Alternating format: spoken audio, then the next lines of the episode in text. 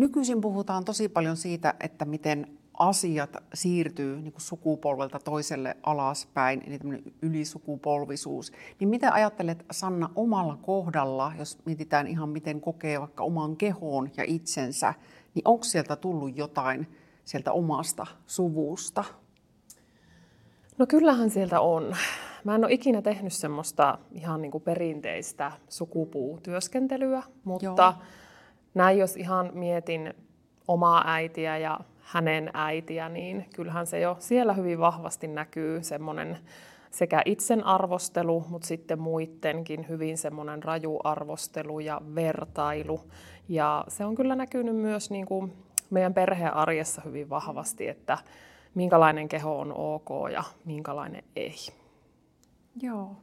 Eli onko, mm, jos kysyn näin, että milloin huomasit tuon vaikutuksen? Että sillä on vaikutusta, miten on siellä omassa perheessä tai suvussa puhuttu niin kuin tällaisista asioista? No ihan jo ala-asteella. Että kyllä mä jo muistan, että mä oon jo ala-asteella on ollut sellaista niin kuin oireilua sen suhteen, että jotenkin, että mun keho on jotenkin viallinen ja vääränlainen. Ja tietenkin mä oon ollut huomattavasti pidempi kuin erityisesti muut naiset ja tytöt. Niin se on sitten ollut vielä semmoinen tekijä, mikä on tietenkin haastanut sitten aika paljon sen semmoisen niin kuin hyvän ja positiivisen kehonkuvan syntymisessä. Joo. Tuliko sieltä sitten, ehkä jos vähän voi sitä avata, että juuri niitä ajatuksia, että pitää olla tietynlainen tai sitten joku muu ei ole enää niin hyvää, että sellaiset jotkut rajat, että mikä on niin kuin sellainen ok ja mikä taas ei olisi? Mm, no mä ajattelen, että siinä on varmaan, tässä itse asiassa ihan mielenkiintoista katsoakin, että missä niin kuin jossakin tuolla kauempana vanhemmilla ihmisillä, että mistä se niin kuin tulee se, se kehonkuva. Silloin ei kuitenkaan niin paljon ollut esimerkiksi sitä median valtaa, niin kuin ehkä mm. tänä päivänä sitten taas on, mm. ja vielä toi sosiaalinen media tähän niin kuin sitten vielä, vielä tota lisäksi, mutta että, niin, ajattelen jotenkin, että, että paljon niin kuin vanhempi voi saada semmoista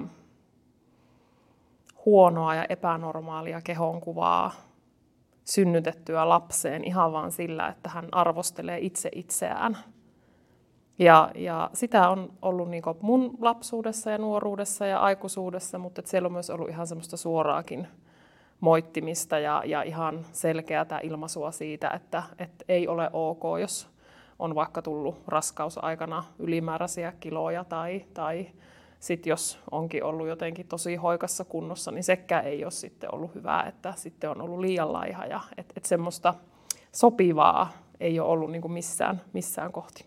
Joo, ja nimenomaan tuo, että se on sitten myös heijastunut se, että vaikka, vaikka ihan lapsena, että jos sitä ei ole sanottu vaikka sinulle tai tai yleensäkin muissakin perheissä, niin ihan jo se, että vanhemmat tai isovanhemmat puhuu itsestään niin kuin vaikka vähättelevästi tai että on vääränlainen tai nyt on jotain makkaroita jossakin, niin se vaikutus sit lapseen ja nuoreen. Kyllä, ja se, että sitten monesti saatetaan sanoa, että no se oli vitsiä tai, tai että se laitetaan vähän semmoisen niin kuin huumorinkin varjolle, se semmoinen toisen kehon kommentointi, se on itse asiassa varmaan aika tyypillistä. Mm, ja kyllä. Sitten myös mitä tuolla omassa terapiatyössä tällä hetkellä myös niin kuin asiakkaiden kanssa, niin ollaan lähestulkoon kaikkien kanssa. Tämä kehonkuva on semmoinen yksi iso teema. Ja, ja monikaan ei just tunnista tätä ylisukupolvisuutta, koska se on niin normaalia. Se on niin normaalia se oman kehon arvostelu ja, ja muihin vertaaminen ja muiden ihmisten arvostelu, että sitä ei jotenkin edes nähdä tai, tai ymmärretä, että, että siinä kohti on, on tapahtunut jotain semmoista, mikä on ollut sille lapsen ja nuoren kasvulle ja kehitykselle tosi vahingollista. Kyllä, ja omastakin tota asiakastyöstä kyllä hyvin tunnistan sen, että miten monella ne ajatukset, että muita kohtaan voi olla hyvinkin myötätuntoista ja ymmärtäväistä monessa asiassa, mutta sitten kun ollaan, ollaan niin kuin oman kehon kuvaan, niin se voi olla ihan äärimmäisen julmaa se ajattelu. Ja sisäinen kriitikko on todellakin ruoskii siellä mm. ihan niin kuin urakalla. Mm. Kyllä.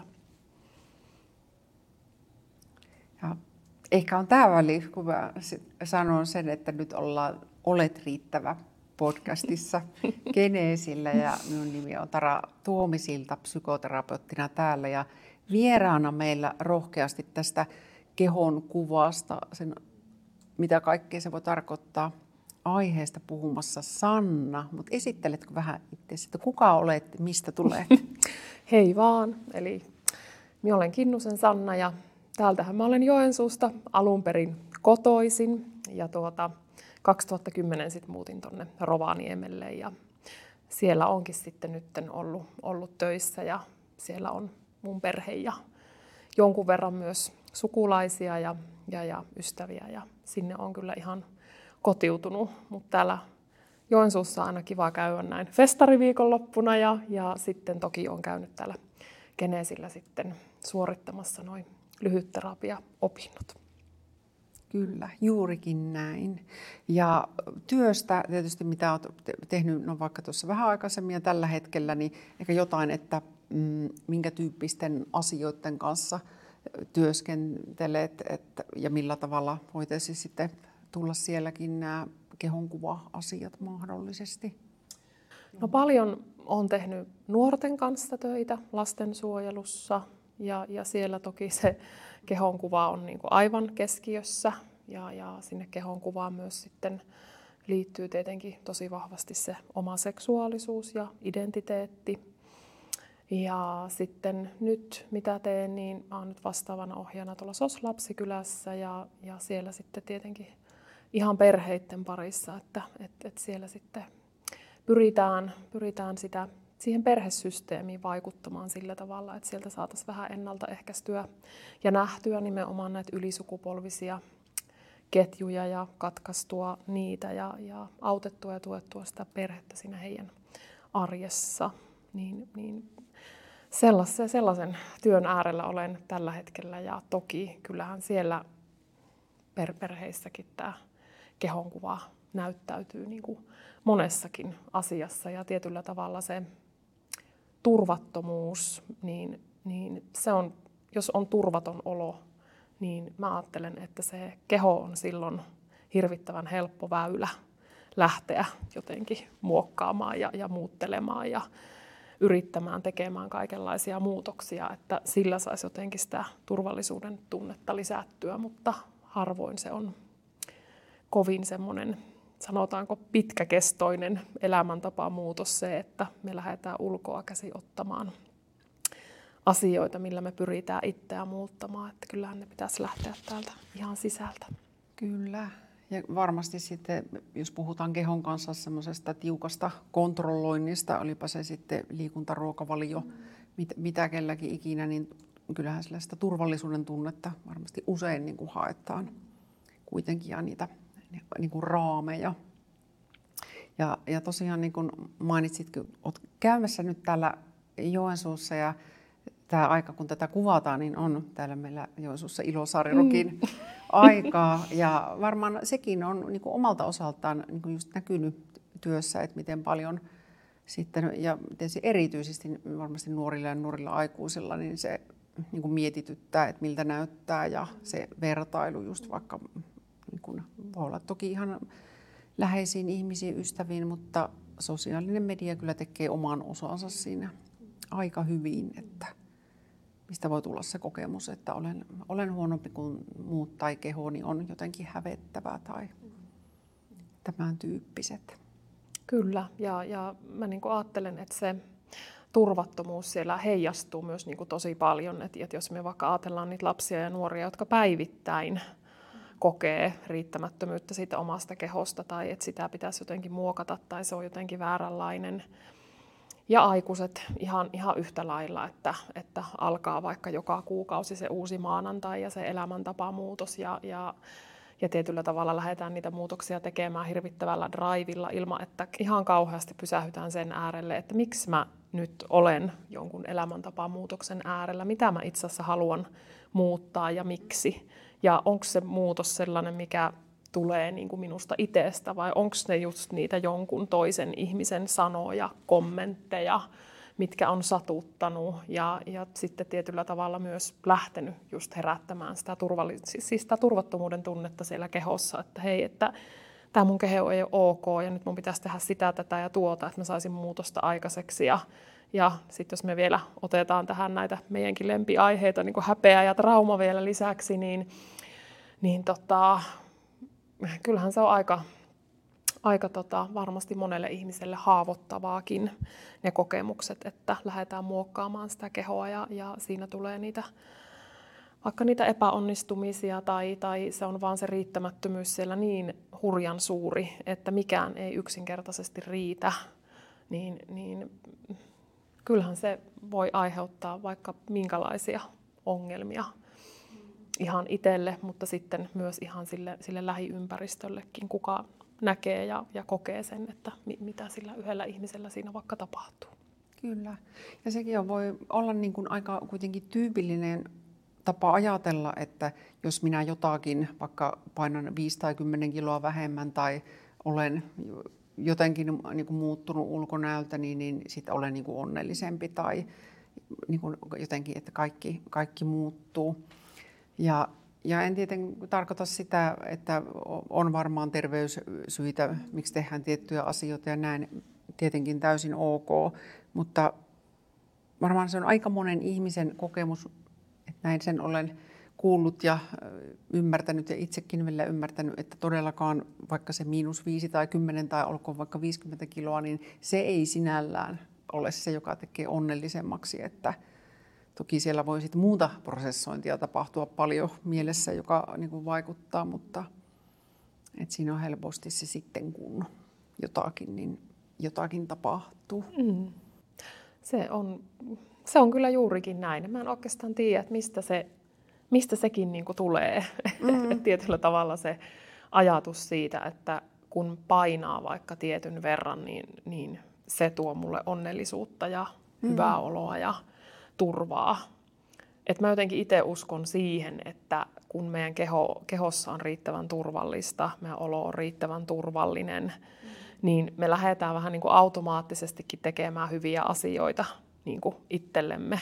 Ja, ja siihen vaikuttaa sit ihan, ihan kyllä, kyllä kaikki, että ne tulee vähän siinä semmoisena hyvänä lisänä ja automaattisesti se, että me aletaan pitämään itsestämme niin kuin parempaa huolta.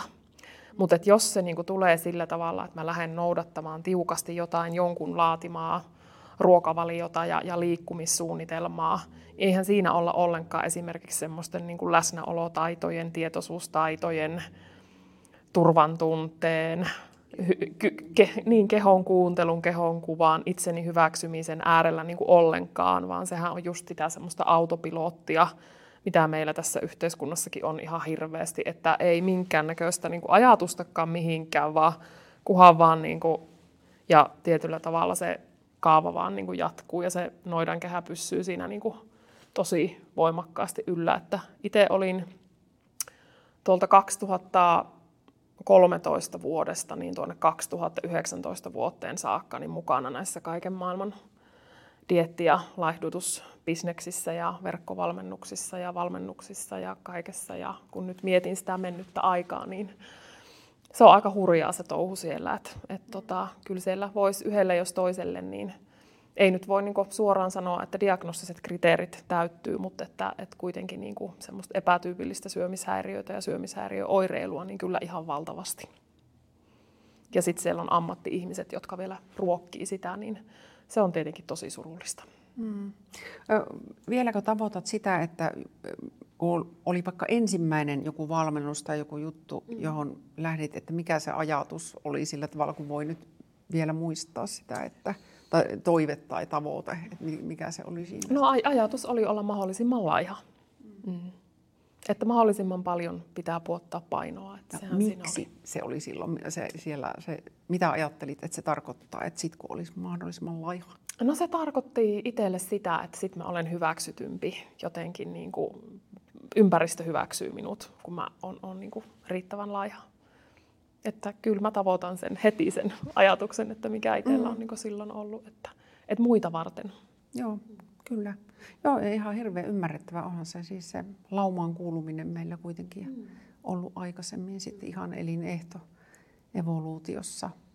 Ja, ja siinä onkin sitten se toinen juttu just, että kuka on määrittänyt, että miltä ihmisen pitäisi niin kuin näyttää nykyisiä, paljonko pitäisi painaa ja minkä pituinen olla, koska tota, kuitenkin niin kuin vuosikymmenten ja satojen vuosien saatossa se on aika paljon muuttunut, että miltä, miltä esimerkiksi niin kuin ihminen, miltä no, tässä tapauksessa sitten, että naisilla ainakin itse näin olen siinä jotenkin ymmärtänyt, että vielä enemmän on niin kuin se kehonkuva siellä muuttunut, että millainen saisi olla. Mm. Kyllä, ja, ja jotenkin mä mietin sitä, että jos meiltä häviäisi siis sosiaalisen, sosiaalisen median ja, ja valtamedian yleisestikin ja kaikki ruokaohjeet, liikuntaohjeet, mil, miltä ihmisen pitäisi näyttää ohjeet, niin, niin minkälainen tämä maailma niin kuin sitten olisi? Mm. Se onkin hyvä kysymys. Niin, että jos meillä ei olisi minkäännäköistä nä- nä- tätä informaatiota ja tie- tietoa, niin kuin, eikä sitä tuputettaisi meille koko ajan niin kuin joka tuutista, mm. niin, niin millaiseksi se meidän kehonkuva lähtisi niin kuin kehittyä ja, ja miten me syötäisiin, miten me liikuttaisiin. Vitsi kun näkisi. Niin. Olisi jotkut kiikarit, että voisi niin kuin nähdä tämmöisen. Tämmöisenkin tota maailman, että ihmiset alkaisi oikeasti ajattelemaan enemmän itse ja, ja miettimään, että mitä ne tarvitsee, mitä ne haluaa, mitä ne kaipaa, mistä ne tykkää, mistä ne nauttii, mitkä on niille niitä hyviä asioita, mukavia asioita.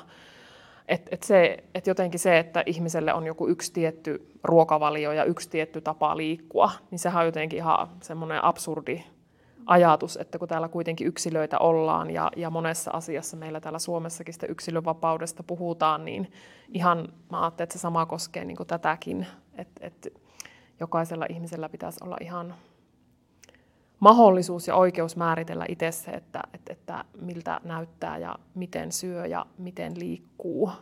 Kyllä. Joo, ja itse olen, tuota, en väitä, että se on oikea, oikea ajatus tai tieto, mutta itse olen ajatellut jo kauan niin, että esimerkiksi tietty niin kun joku ruokavalio, niin harvoin käy samanlainen mm. itselle kuin käy vaikka naapurille. Mm. Et me ollaan kuitenkin sen verran niin kun, toki samaa, mutta erilaisia. Ja, että, et ihan ihan niin kun siitä, siitä lähtien. Ja se on sitten taas eri, eri juttu vielä, että mitä sitten kaikki kaupat on täynnä, että minkälaista ravintoa ja osaa ihan ravinnoksi kelpaamatontakin varmaan, että miksi, miksi sitä on siellä niin paljon ja miksi se on yleensä vielä aika edullista. Että. Niinpä. Et, nämä on kyllä, nämä on kyllä tota sellaisia kysymyksiä tässä meilläkin pohdittavaksi, että aika semmoisen iso, iso teeman. teeman äärellä tässä niin kuin ollaan, mutta jotenkin mä ajattelen, että jos jokainen vähän niin kuin pystyisi pysähtymään sen itsensä äärelle niin kuin, ja vähän niin kuin käymään itsensä kanssa sitä keskustelua, että et, et mitä mä niin kuin itse asiassa kaipaan ja, ja mitä mä niin kuin toivon ja mitä mä niin kuin haluaisin ja mitä se hyvinvointi itse asiassa mulle niin kuin on. Et, et paljon myös törmää siihen, että et, et ihmiset ei niin kuin, heidän on vaikea antaa itsensä voida hyvin tai, tai niin kuin näyttää vaikka hyvältä. Että jotenkin sielläkin sitten on sellaisia syntyneitä selviytymismekanismeja, minkä kanssa varmasti aika moni kamppailee, mutta sitten kun me ei saada yhtään kiinni, että mistä ne on syntynyt ja miksi, niin, niin tietenkin niiden kanssa on vähän sitten haastava, haastava lähteä työstää tai saada edes kiinni, että, että, niin kuin, että ne on voinut olla itselle niin semmoista sitä normaalia arkea.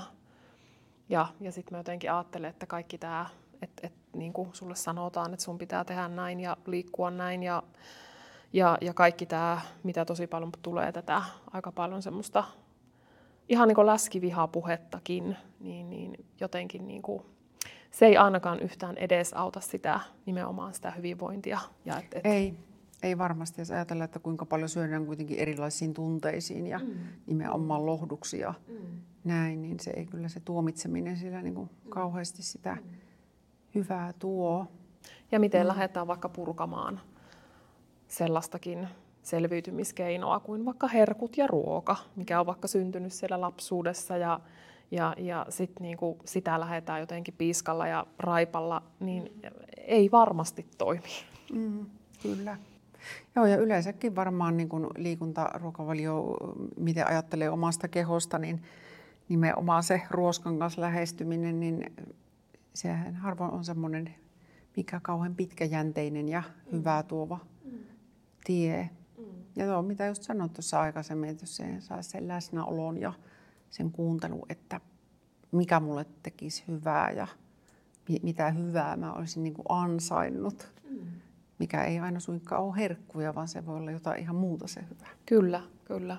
Ja myös se, että minkälaisen kehosuhdeperinnön meistä niin kuin jokainen kukin on niin kuin saanut. Kyllä, ja mitä sitten vie eteenpäin. Niin, taas. kyllä, kyllä. Että minkälaisen ketjun sitä haluaisi itse katkaista. Että semmoinen, se kehosuhdeperintö on kyllä sellainen, että sitä kyllä, se on hyvä työkalu, että sitä voi lähteä katsoa. Että Että onko sitä saanut omilta vanhemmilta, onko he saanut omilta vanhemmilta niin kuin oikeasti, että mit, mitä siellä, niin kuin, että onks, onko keho ollut aina hyväksytty, onko se ollut sellainen, mitä on, mitä on kosketettu oikealla tavalla ja onko sulle puhuttu kauniisti, onko sun kehosta puhuttu kauniisti, onko omasta kehosta vanhempi puhunut tai muiden kehoista, niin sillä on ihan valtavan suuri vaikutus ja sitä ei ihan hirvittävästi kyllä. Mun mielestä niin sitten ihan kauheasti puhuta siitä, että, siitä, että mit, miten paljon se semmoinen negatiivinen puhe kulkee niin ylisukupolvisena. Että välillä tuntuu, että se ylisukupolvisessakin aina liitetään, että siellä on pitänyt tapahtua jotain tosi niin vaikka traumaattista tai graavia, tai että se on se alkoholismi ja väkivalta esimerkiksi, mitkä siellä niin liikkuu ylisukupolvisena, mutta kaikkihan tämmöinen vaillejääminen ja, vaillejääminen ja negatiivinen puhe ja, ja varsinkin tämä kehonkuva, niin ne kyllä liikkuu siellä ihan yhtä lailla. Mm. Kyllä hyvin monenlaiset uskomukset, että millainen pitäisi olla, mm. että on niin kuin hyväksytty. Mm. Joo. Mutta sitten näin, en tiedä tulkitsinko väärin, korjaa, mutta kuitenkin, että se, kun sä oot jonkun ekan valmennuksen tai jonkun ikinä käynyt, niin näin kuitenkin sut kuulen, että sä oot sieltä tullut pitkän matkan. Mm. Mm. Niin kerrotko siitä vielä vähän, että, että se matka on siellä ollut ja nimenomaan ehkä myös, että mitä se on tänään sitten myös? No tuota, matka oli jo, jo pitkä ja tietyllä tavalla sellainen... Voisiko sanoa just semmoinen noidankehä, missä sä niin kuin vaan olit. Et, et aina jotenkin ajatteli sitä, että sitä vaan pitää niin kuin olla enemmän ja enemmän ja niin kuin enemmän. Et, et, et tietyllä tavalla se, että mitä enemmän sait pudotettua painoa tai mitä enemmän ne lihakset näkyy, niin se oli niin kuin se juttu. Ja, ja se, että jos sä sait ulkopuolelta niitä kehuja siitä sun, sun muuttuneesta kehosta, niin sehän oli sitä... Oikein pensaa. Kyllä, pensaa, kyllä, kyllä oikein siihen. Et, et niin kun, ja nyt sen vasta näin jälkikäteen on tietenkin ymmärtänyt, että ei, sehän on ihan pohjaton kaivo. Et jos me lähdetään sitä kehon kuvaa rakentamaan sille, että mitä, mitä muut on meidän kehosta mieltä. Ja ää, mä en edes tiedä, kuinka monessa eri valmennuksessa mä olin tai, tai kuinka monen eri personal trainerin kanssa tai mitä kaikkia ruokavalioita tässä on tullut matka-aikana kokeiltua ja, ja sitten, että miten on myös niin kuin itsensä treenannut ihan ylikuntoon ja, ja niin kuin, niin se, että et, se tarttisi semmoisen tietynlaisen pysähtymisen nimenomaan. Et itsellä se oli vähän rajumpi se pysähys, mutta, mutta tuota, sanotaanko näin, että, että keho on niin äärimmäisen viisas. Et mä oon hirvittävän kiitollinen tänä päivänä, että se, se pysähys tuli.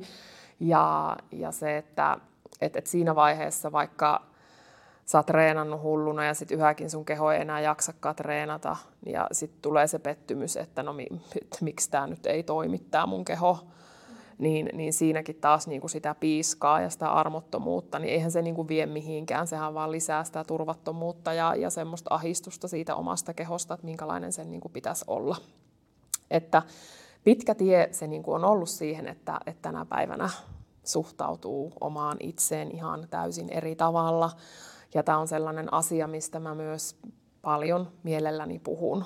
Mutta että omalla kohdalla siihen... siihen terveeseen kehosuhteeseen niin liittyy juurikin se, että on työstänyt paljon sitä omaa ydinuskomusta mikä on semmoinen niin kuin pettymys, että on pettymys kaikille, niin, niin se on ollut semmoinen kova moottori siellä ruokkimaan sitä, sitä että, se, että ei niin kuin riitä kellekään. Ja siihen kun lisätään sitten se, se turvattomuus ja häpeä, niin ne on ollut tosi isoja moottoreita siihen, että se oma kehonkuva on ollut hyvin vinksallaan. Mutta että paljon on pitänyt tehdä töitä ja, ja sitä en mä yhtään kiellä, että, että niinku, se olisi jotenkin semmoinen helppo matka niinku kellekään, kun lähdetään muuttamaan sitä omaa käsitystä siitä omasta kehosta tai vaikka katkaisemaan niitä ylisukupolvisia ketjuja. Mutta että se lähtee pienin askelin siitä myötätunnosta, pienillä askelilla kohti semmoista terveempää kehosuhdetta. Ja, ja nyt ollaan jo siinä pisteessä, että, että itse liikun ja syön hyvin intuitiivisesti ja, ja nimenomaan ajatellen ruokaakin semmoisena asiana, että se antaa mun keholle paljon rakennuspalikoita. Muun muassa hyvään uneen ja siihen, että mä jaksan hyvin ja mä jaksan opiskella ja mä jaksan olla mun lasten kanssa ja perheen kanssa ja nauttia ylipäänsä elämästä. Mm-hmm. Se oli aivan ihanasti sanottu, tosi kauniisti. Mm-hmm. Joo. Tuota, onko nämä asiat, niin oletko sitten vaikka oman äidin tai isovanhempien kanssa on ollut tilaisuutta keskustella näistä? Että onko heilläkin muuttunut matkan varrella ajatus? Ää, ei, ei ole muuttunut ajatus ja, ja sanotaan näin, että tämmöiselle keskustelulle ei, ei ole kyllä niinku tilaa. Mm. Mm. Et se, se elää siellä heillä niin, niin voimakkaana, että ei. Mm. Että tietyt uskomukset on ehkä sit siellä ihan totta, että niitä mm. ei tunnisteta kyllä. ajatuksiksi. Ja, kyllä, joo. Juuri näin. Mm. Joo. No, mutta tietysti he on kuitenkin sitä vastuussa siitä, miten he ajattelee ja, kyllä, ja se kyllä. on tehnyt, tehnyt erilaisia siirtoja nyt sitten. Kyllä. Ja, ja siis tämähän on mahtavaa olla katkaisevassa tämmöistä no ketjua. Niin, kyllä, on. Mm. Joo, olisikohan yksi elämän tärkeimpiä tehtäviä suorastaan? On varmasti, on varmasti, kyllä, no. kyllä. Ja tämä on myös semmoinen mulle niin kuin sekä ammatillisesti, mutta, mutta just myös niin kuin henkilökohtaisestikin hyvin semmoinen tärkeä ja merkityksellinen aihe. Ja varmasti tuun tästä puhumaan ihan loputtomiin. Kyllä, mm. joo, on, ja onneksi niin. Mm. Et tosi, tosi tärkeä asia äärellä on tässä oltu. Ja sen verran toki sit ihan laita itseänikin likoon, että en ole itse millään tavalla tällaisten asioiden yläpuolella. Ja olen joskus sanonutkin, että en tiedä, onko mitään dieettiä, jota en olisi noudattanut joskus, mm. kunnes sitten en enää niinkään noudattanut. Mm. Niin, aivan. Että, mm. Mutta hyvin, hyvin pitkä tie. Kyllä. Ja varmaan jollain tavalla jatkuu sitten ehkä jossain muodossa.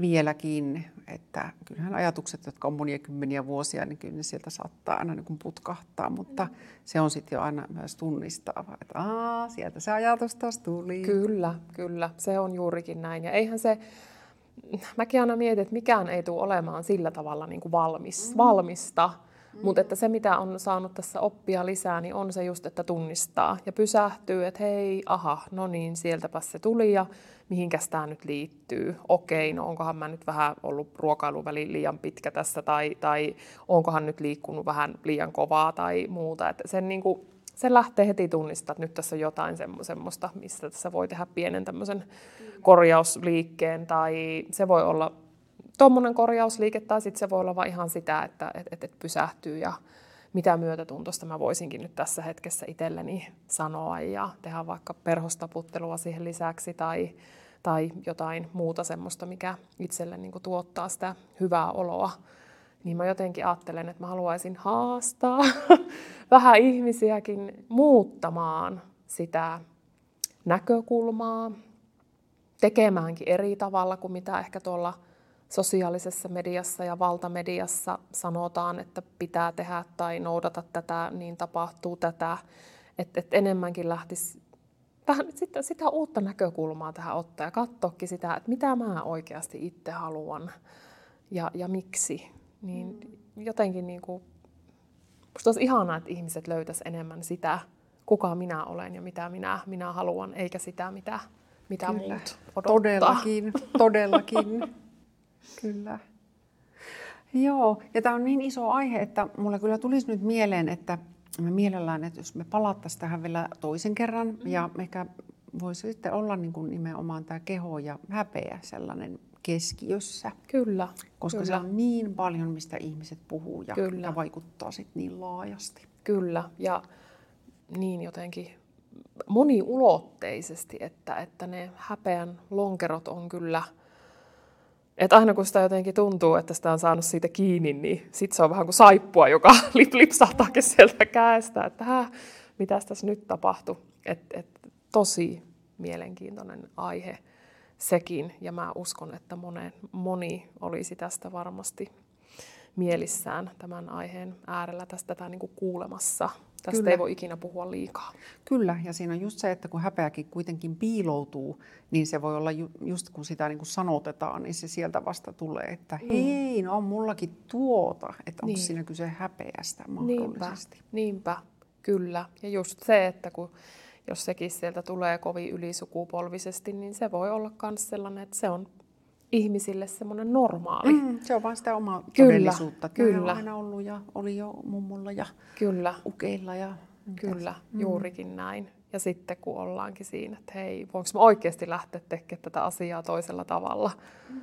niin sehän on myös ihan semmoinen mahtava oivallus monesti monelle, että ei vitsi, mä voi lähteä muuttaa, mm. muuttaa jotain, mikä on vaikka meidänkin suvussa liikkunut jo aika monta vuotta.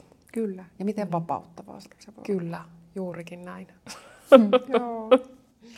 Okei, mutta tältä kerralta ruvetaan vähän paketoimaan. Ja minun nimi oli siis Tara ja minut löytää tuolta sosiaalisesta mediasta. Sitten Instasta on terapeutti enemmän niitä minun juttuja. Sitten Genesin löytää niin Instagramista kuin Facebookistakin. Mutta mistä Sannan löytää, kun Sanna just sieltä aikoo puhua paljon näistä kehojutuista ja sulla on traumoistakin ollut tosi, tosi hyviä päivityksiä ja häpeästä ja näin, niin mistä sut pongaa?